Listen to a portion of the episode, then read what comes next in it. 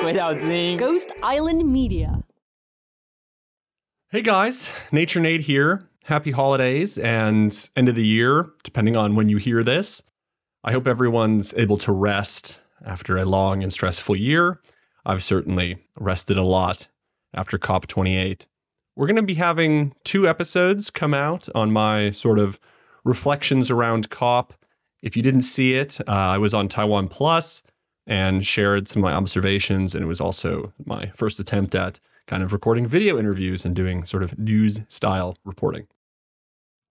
So now that COP's passed and my life's come back to normal, I can kind of give you a sense of how each day I approached it. Basically, I would plan each day on the morning, usually on the way there.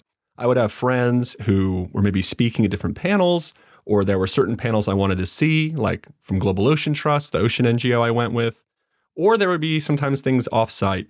And it's really hard to juggle. One of my friends, Lynn Doe, compared COP28 to Burning Man, and it does feel like a music festival. So each day, you know, you kind of need to plan out what you're going to go see. And I was trying to see a lot of ocean conservation stuff. I was trying to see things around biodiversity and how that linked to carbon. And I was always looking for Taiwan, of course. I'm going to speak with representatives from the new Taipei city government and also Acer, of all companies. Um, just some short clips, some interviews I was able to do quickly. At COP, I was really interested this year in how Taiwan shows up, both companies and the government. I was pretty surprised to find New Taipei City there. Just found them randomly at the Acer event, of course. And yeah, so don't expect too much, just some random musings from me while I was at COP and some pretty interesting interviews. So without further ado, here's some more of my reflections from COP28 from the Monday, basically before the midway point of COP. So just over the last two days of COP. Just imagine you're there walking around the blue zone, chatting with me as we go from exhibition to exhibition.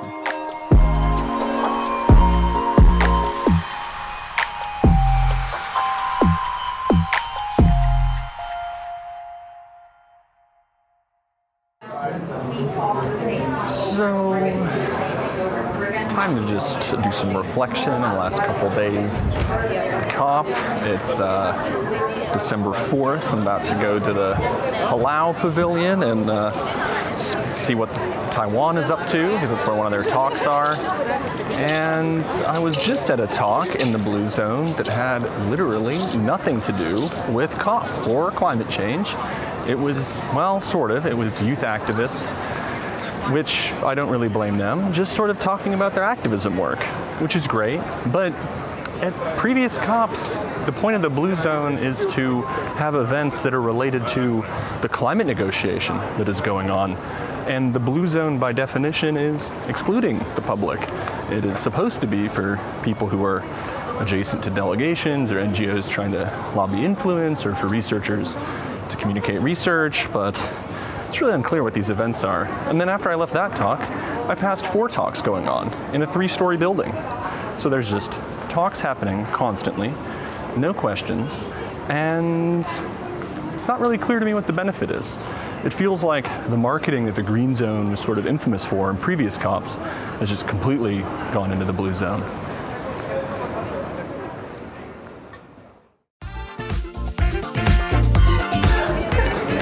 You just hear the most ridiculous stuff because you hear people who, you know, I was at a talk yesterday where someone said, well, if we can use crypto, if we can use Bitcoin, we can put marine conservation projects on the blockchain and make sure that those conservation benefits get measured and reported correctly, and we can unlock financing and funding. There are no real commercial projects that connect ocean conservation and blockchain. I'd like to think I've heard about it, given that I'm a big researcher and enthusiast in the potential of crypto, and I'm an ocean researcher who's been doing this. So maybe they exist, but there was no evidence presented, there was no questions, it was just, this is what it is. And that's something that I've seen happening a lot at this COP in particular. I'm here to give my spiel, give my marketing talk, and that's it.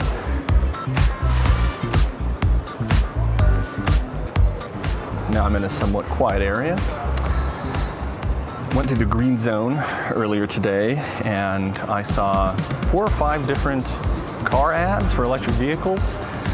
There was gift shops, there were uh, massive booths, and it really had a complete trade show environment. And I've been to a couple COPs, but there was nothing like this. This felt like a green expo, completely divorced from the climate negotiations.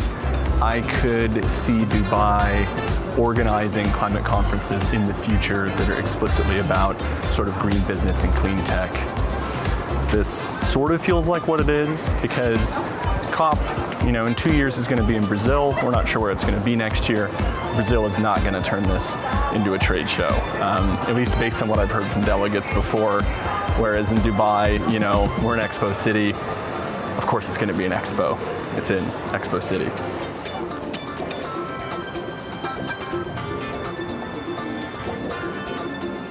Now I'm standing in front of these pollution domes. They're geodesic domes that simulate pollution in different cities around the world. Beijing, London, and New Delhi. What happens when you go inside?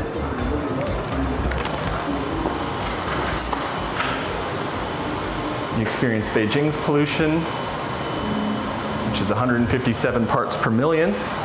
It's actually quite quiet in here, might be nice to record. Moving through a tunnel, passing into another dome, and we're in uh, New Delhi, 242 parts per million. It's hard to breathe, it's quite awful in here. Uh, Beijing was actually nice compared to New Delhi. Let's see what the third dome is like.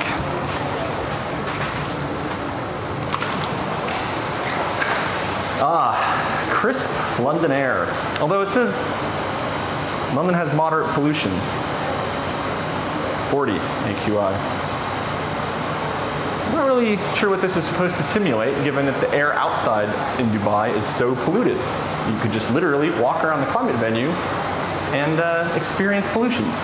But it is nice to breathe some London air.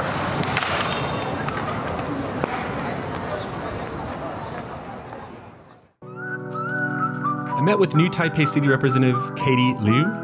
I met with Chia Wei Chao, the research director at the Taiwan Climate Action Network, and with Cammie Lu at Mom Loves Taiwan Association. Most of them were new to COP, and they were discussing what the organizations did and what they were hoping to see out of it. And I think that the interesting thing here is that Taiwan does not have an official delegation to COP. Instead, they have different NGOs and organizations that believe it's important to be involved and go and observe and probably try and influence and network. And I just think it's important because Taiwan is excluded from a lot of international venues. I wanted to share what people are doing to get around those exclusions and to engage regardless. It was really fascinating to see a new Taipei City representative, so it was great to hear from them. And I think you'll like hearing from them too. I also had an opportunity to speak with the conscious technology company Acer. I spoke with Emmanuel Fromont, the president of Acer's Europe and Middle East operations. He's spoken in the past, especially at Computex, about sustainability. So once I knew that they would be at a side event at COP, I was uh, fortunately invited to attend, and I had an opportunity to speak with Emmanuel about what Acer's doing in terms of sustainability, how they're kind of transitioning away maybe from a traditional laptop company, and they're looking at how Acer can hit their uh, science-based target and their RE100 targets. So it's really interesting to see a company that, you know, is Taiwanese but not always thought of it as such, attending COP, even at a side event. So I wanted to hear from them. Who are you? What's your name? And what are you doing at COP28? Hi, I'm Katie Liu from New Taipei City Government. I'm Outreach and Research uh, International Affairs Division Secretary at New Taipei City Government. Well, I'm here because uh, we're doing the SDGs action. That's the uh, communication word uh, to the worldwide. So we think that is the important to sell our ideas, our SDGs action, and I came here to learn from the other worldwide cities. Ah, very Yeah. nice. And so, are you able to go into the COP28 venue? Have you gone into the blue zone? Have you gone in the green zone? Yeah. Can visit Green Zone for this time because we plan it just too late. Yeah. Hmm. Okay. So maybe How do you feel about next COP28? year. Uh, actually, this is my first time virtually come here, and I think it's um, really appreciate that I can see lots of SDG sections from worldwide, and that I think uh, SDG solution actually is the city solution. Uh, every city have their own issue and problem needs to be solved. So that is really interesting. What do you want the world to know about New Taipei City government? New Taipei City government with uh, almost 4 million people and it's the largest city in Taiwan and we are an honor that the first city to launch our SDGs uh, voluntary local review and also the first city invited by New York City to sign their uh, VLR declaration to let maybe worldwide city know where New Taipei City is, also where Taiwan is. Yeah, I think that it's really proud of it. Didn't New Taipei City also ban coal? I, actually I don't know that exactly in English. Coal free in 2023. Yeah, New Taipei City went Yeah, coal exactly. free in 2023. Yeah, yeah. Because our mayor re- really support uh, SDGs action, and we signed uh, New York City voluntary local review and signed lots of climate actions declaration initiative. Also, uh, free by 2023. Carbon neutral. Yeah, not really carbon neutral. We still try because we are we have a large scale and we have lots of It's the largest city in Taiwan. yeah yeah yeah. So we, we, we still have not lots of work to do. Yeah, but we're we're trying. Okay, so just to start, um, can you just say your name, your title, and why you're here at COP28? Hi, I'm Chia Wei Chao. I'm the research director of the Taiwan Climate Action Network. The the purpose of the mission that I joined the COP28 is that uh, because this is a very important COP because we have the, the very first global stocktake. And also we have a, a lot of discussion around the uh, industry decarbonization. Those are the key issues that I want to bring back to kind of like to be a policy suggestion and a lot of the uh, basic example that we Taiwan can follow follow that. So I was just trying to bring as much as the uh, campaign material, knowledge basis for uh, what we want to do in Taiwan. What have you seen at COP28 so far? Yeah. What have you liked that you've seen? What have you not liked that you've seen? Yeah, for the COP28, if we look in from the climate perspective, I would say the progress of the COP28 is much faster than the COP27. There is kind of like the the uh, for the first first few days. There's a, also a very important pledges and also very important decision that was already made, like the loss and damage fund was was put into the operation mode. So that will be a kind of like will serve as a basis for the uh, negotiation for the coming coming week. So it's kind of like they are well designed to have this kind of international more uh, accelerated international negotiation. But another thing is that we have to face face the reality that we are coming in a kind of like we are negotiating climate change in a fossil fuel bomb. Uh, we are kind of like in, in this uh, this fossil fuel uh, production nation. We still need to try and find a, a way to convince those kind of uh, major oil country they are willing to accelerate their decarbonization effort. Because in the meantime, although we see some pledge for, from that, but they are only talking about their scope one, scope two, those kind of emission from their operation, but they did not face the reality is that they cannot sell the oil and the gas in the next uh, few decades. So that's the that, that's the reality we want. I think this uh, this COP should be bring to those those countries. Okay, so what do you want people in Taiwan to know about COP28? Yeah, I want people from Taiwan to know the COP28 is that when we talk about the, the climate change issue or net zero issue, it's not just a basic uh, understanding of the of the environment. is already beginning to have a reshaping all the business rule, and it's also a kind of like a new global orders for, for the discussion. I think we should bring those angle to discuss about the climate change issue. Like, like I said in here, and uh, in this COP, we there's also some event related to the climate change and the national security, which is that we still kind of like we always think about the climate change issue. Is only the issue with the Ministry of the of the Environment of the Ministry of the Economical Affairs who dealing with the energy issue, but since we are talking about climate change as a new uh, threat to the national security, and we in Taiwan we always worry about national security issue. We have to link that together. We have to bring the, we have to include the climate change issue in our national security uh, uh, plan. Mm. So that's the issue we need to uh, pay attention to, not just only thinking about oh, now we know we have to reduce the we have to buy more renewable energy to get the to fulfill the uh, uh, the requirement of the supply chain. But as a whole, we have to view the climate change issue as a not as a kind of like a new uh, the national security label. But in the other side, we have to see the climate change issue, dealing with the climate change issue is a human right basis. Like this, this COP, we will, there was also some declaration about the climate change, climate change and the health.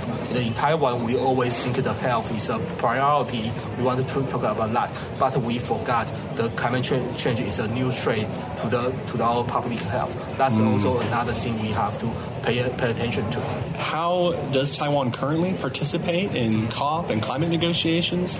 And then what's your hope for the future with how Taiwan can participate? Yeah, we always think the, the COP will be a, a chance that Taiwan can join this kind of international event substantially.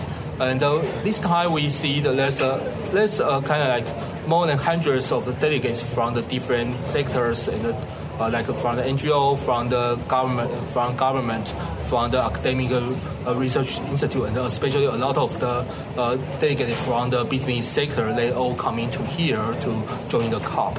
So it's kind of like actually show a few like a multi-level uh, cooperation and also kind of like co- coordination among the different stakeholders, and everyone they want to know what's the discussion around, around the COP.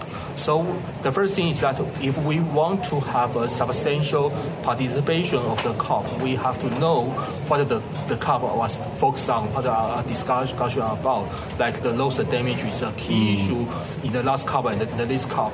So we have to prepare that there's a lot of the, our allies they are belong to those vulnerable country. So if there's a possibility that we prepare some our uh, some donation, some substantial donation at this time of the COP, that we can declare uh, declare our additional donation for those countries, like for the Marshall Island or for Peru, about those those endemic issues. That can show Taiwan are actually have the connection about what's the the COP uh, discussion about. It's not just only to have this side event with our ally and we only talk about our offshore wind or, or PV development, but we ignore they are the the things they are focused on are the patient, that are the loss and issue.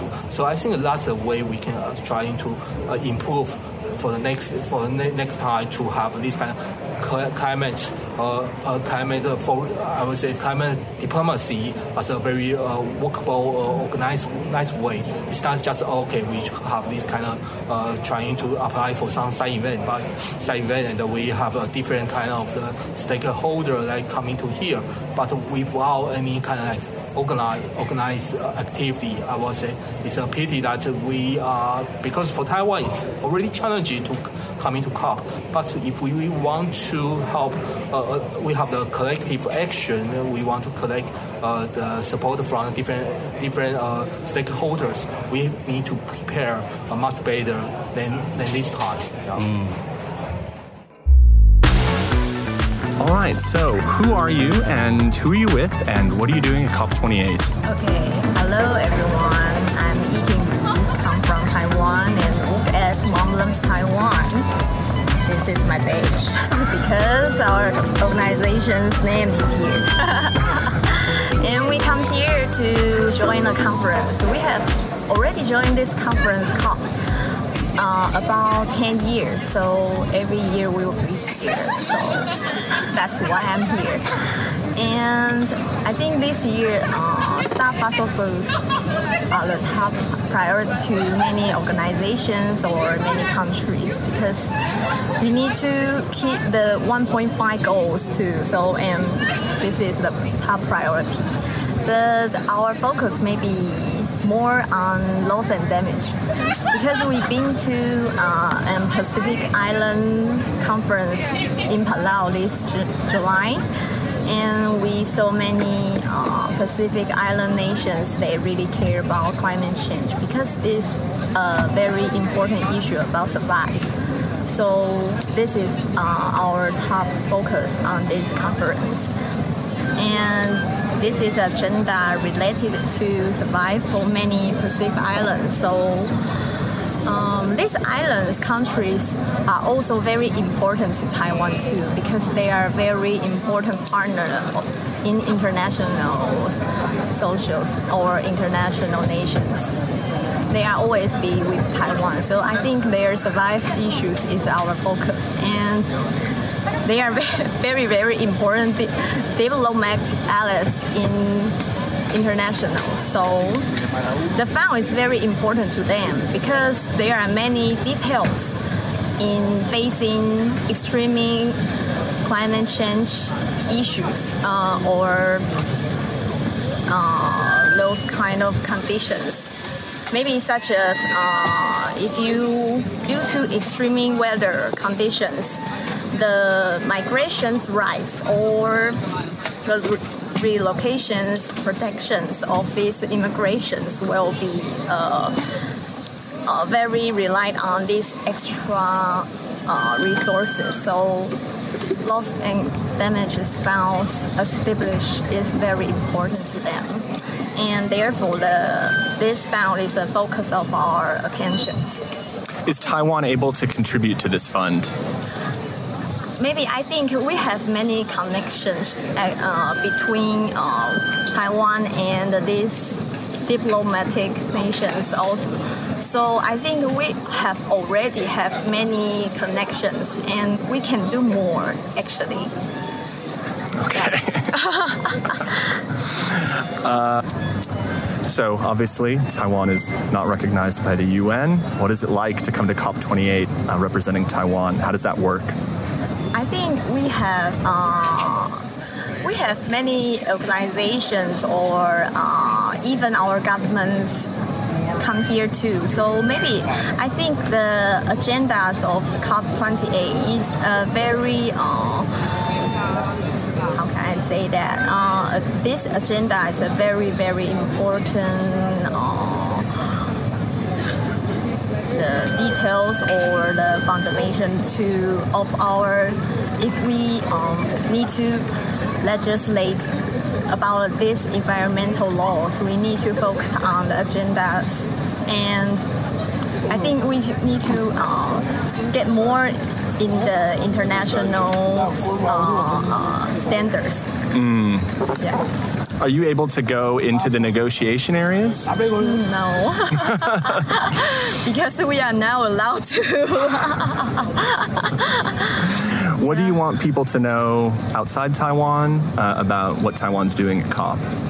I think whether it is civil society or companies, because this time has so many companies come here, or the government, they need to set the goals in accordance with international trends. Mm. So I think uh, people outside, not in COP, need to know this trend. So it is important to bring this latest information back to Taiwan and set up some goals.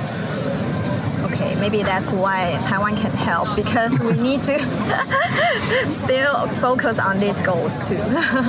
Do you think Taiwanese companies are familiar with COP and familiar with carbon reduction, or is there a, a knowledge gap? maybe a little um, knowledge gap, a little bit. Not so huge, but a little bit. okay. Anything else you want people to know about COP28, your experience, any observations you want to share? Okay, I think climate change is the next generation issue. I think that's why we are here. And we also bring two young partners here because this is their issues, not just about us. It's just about the next generation. So maybe I think we should let more youth people to part into this conference and into these uh, agendas.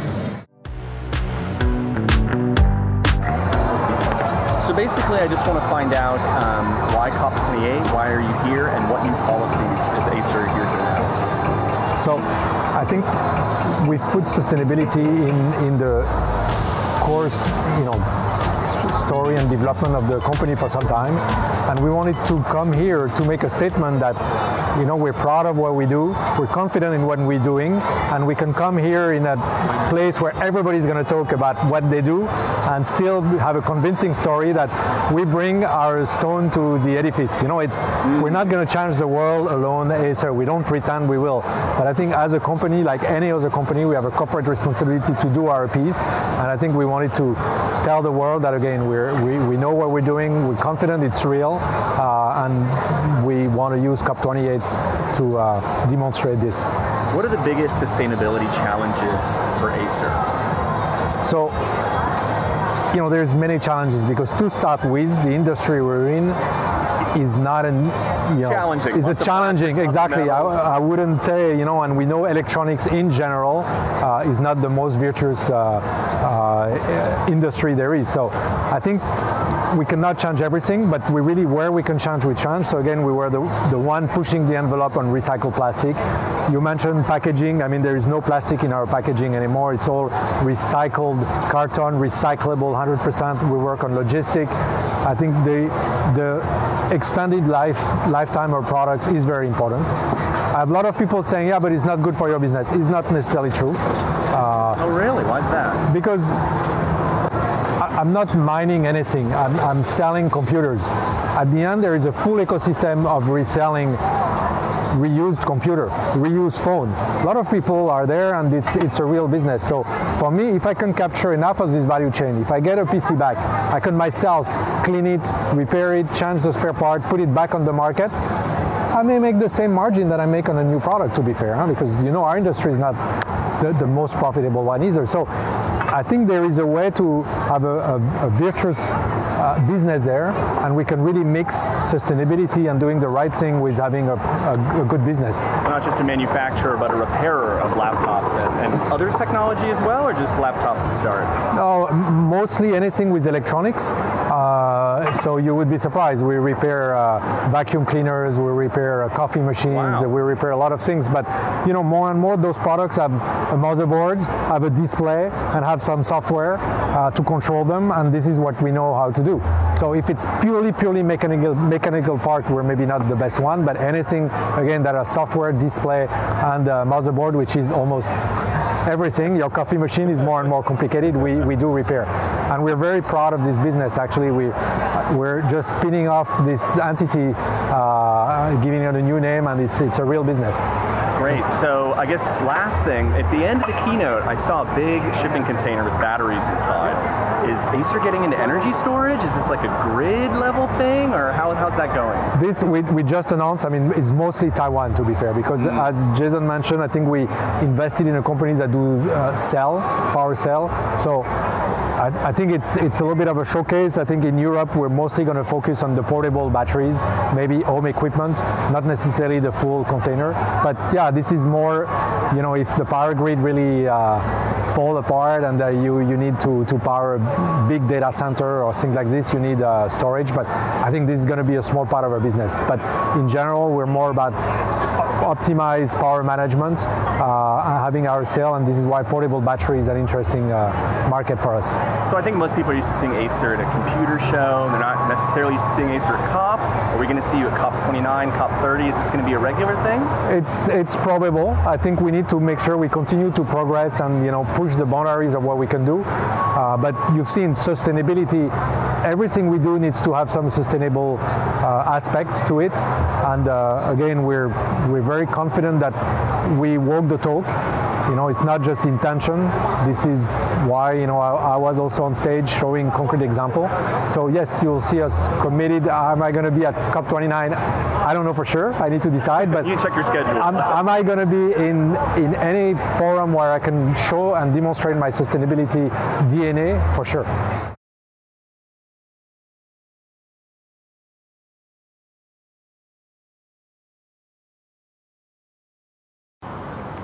So, good day at COP, and now I'm off at a side event. There's Hope House and Q House, uh, KYU. So these are sort of corporate sponsored side events where you have a lot of design thinking exercises. You'll have films, you'll have movies, uh, you'll have talks, obviously, networking. Uh, side events have always been a part of COP, and I, I think there's really nothing wrong with them. Um, it's in a quite a trendy area. It looks like a bunch of shipping containers stacked sideways on top of a bunch of concrete, which probably isn't great during summer, but in winter with the setting sun, uh, feels quite nice out here. So I'm really curious to see where uh, where this goes and how this event goes, and uh, I'll keep you updated. Um, in terms of my overall optimism around COP, man, it's it's tough to say. COP is is just so much larger than it's ever been, and it's really become clear that it is in fact the world's carbon convention, and it is also the world's climate negotiation as part of a UNFCCC treaty. So that's a big issue. It's getting increasingly complex, and I don't feel like our communications, our analysis uh, has really kept up with that. So that's it for today.